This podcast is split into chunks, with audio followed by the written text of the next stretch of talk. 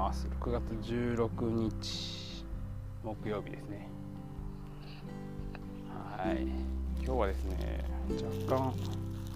アレルギーがちょっとかなり出てしまって4時ぐらいにはちょっと目が覚めて、まあ、もうちょっと早めに目が覚めて鼻が詰まってたんですけどいや今日はそうですね。だからなんかちゃんと寝れてなくて気持ち悪い感じですが今日もやっていきたいと思います。と皆さんはまあ聞いてくださる方がおいくつぐらいの方かはちょっとわからないのでなんですがよくジェネレーションギャップという言葉を耳にしたり口にしたりするんじゃないかなと思います。皆さんどういう時にジェネレーションギャップを感じますかね？僕まあいろいろあると思うんですけれども例えば好きなアニメが全然違う、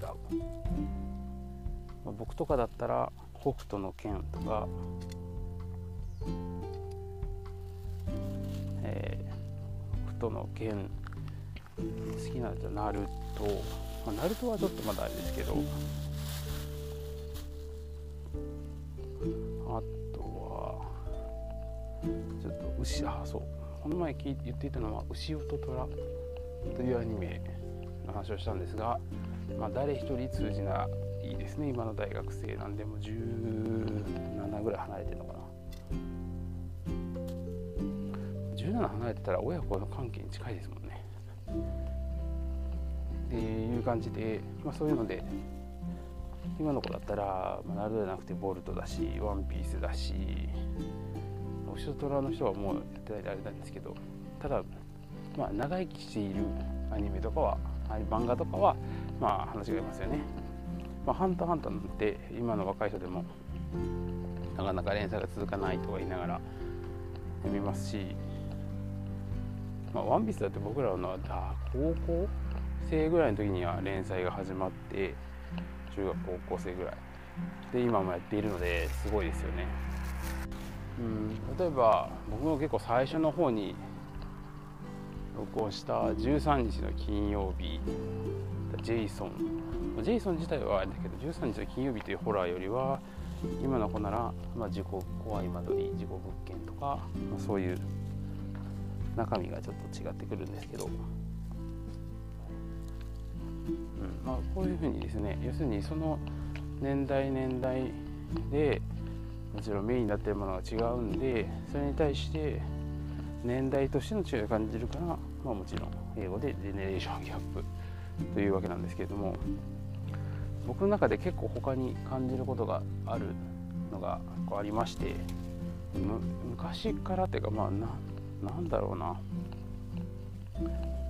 僕の世代もはちょうど中間ぐらいなのかなとは思うんですけどあの何かが壊れた。何かの調子が悪くて、まあ、スイッチがつかないとか、ね、電化製品とかでもいいですけど、まあ、研究室だったら、まあ、研究室の機器が機器類がありますのであのまあ、どうしてもね動かなくなることってあるんですけれどもあのその時に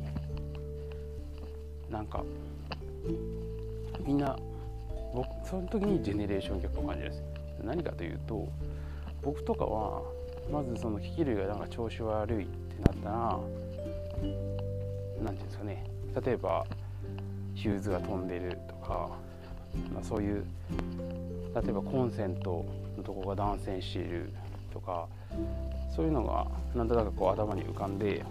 まず直そうみたいな発想になるというかそもそもどういう構造になってんのかなとかって考えながらやってみようみたいなノリではないですけどあると思うんですよね。あると思うんですけどあるんですよ僕は。それに対して今の子はもう壊れたら壊れた壊れました以上。要するにまあ変えなきゃダメですよって言うんですよ。要するにすぐなんか捨てようとするんですよね。で僕とかは結構もともと一応関西人なのでそのもったいない精神というかあるんですけど今の子ってあんまないのかなと。まあでもこれってその今の子がどうとか悪いとかじゃなくてそういう時代なのかなと思うんですよね。時代に生まれたから。じゃあ僕らが高校生の時に100均なんてほぼほぼなかったしあの服とかもねユニクロとかも出始めた頃出始めた頃ではないのかもしれないけど、まあ、そこまで浸透していなかった時代に服ってちょっと高いものだったし靴下とかもねなかなか気軽に買えないものだったわけですが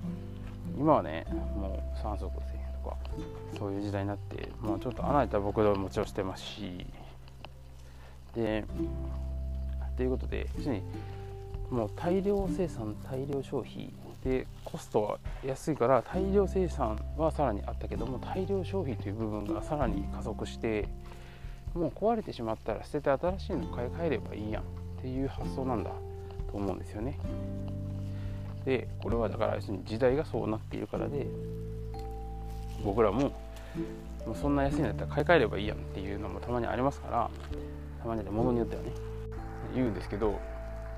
それが例えばもうちょっと高い機器であったりとか例えばなんとなくそのきっかけあなんとなくこれ安いこれと買い替えたら直した方がコストパフォーマンスがいいっていう要するに、えーと、コストパフォーマンスをちゃんと考えて直すって選択肢を取ったりもするけど今の子ってなんかもう直すという発想があまりない。手が知らんしみたいなだからなんか昔だったらよく何かの機器類を壊れたら解体してなんか中身見たりしたじゃないですか。今の子ってあんまないのかなと思うんですよね。それでだからコンセントとかだってあのこうなんだろうねこう交流というか2本の線でねでコンセントが2本かで2本に電線があのあるんですけどそれも知らんからこんな風になってるんだってなるじゃないですか。なのでもともと直す選択肢が知らないからないになると思うんですけど、まあ、発想的にでもなんか直した方が何て言うんですかね直すコストと買い替えるコストを天秤にかけて、えー、かけるかかけないかの違いが結構あるのかなと思うんですよ。これ結構年代だから僕結構そのだんだん教えるようになってきて今の子になればなるほどその発想は全くなさそうな感じですよね。でこれって研究ですごく大切で何かというとあの化合物作った化合物に対してもその発想なんですよね。なんかすぐすぐ捨ててる気がします。でもそこまでかけたコストとかと見合ってないっていうことなんですよ。すなわち4日間5日間ぐらいかけて作った化合物で一部き、えー、使えて一部が要するに一部は使えるんだけど一部はちょっと少しきれいにできていなくて、えーとまあ、それはちょっと次には使えないねってなった場合もう一回きれいにすればいいですよね。ででそしたらもう一回きれいにするだけの時間だけで済むはずなんですね。もう少し。もちろん取れる量は限られているからそれだけとはいかないかもしれないけれど。だけどなんかその発想がなくてもうこっちは使えるからこっち使ってやってねって言ったらこっちはもういらんそ反対のそのちょっと汚いものはもういらないものだから捨てるってその捨てるまでのまずちょっと思いとどまってみませんかっていうことなんですよ。これそれだけで例えば4日間またかけて作りますっていう間は4日間何もしてないとほぼ一緒になっちゃうので、ね、前も芸能コースの話とかいろいろしましたけどだからもったいないんですよね。うん、時間の有限なのにもったいない使い方してるなって思うんですよ。でこれは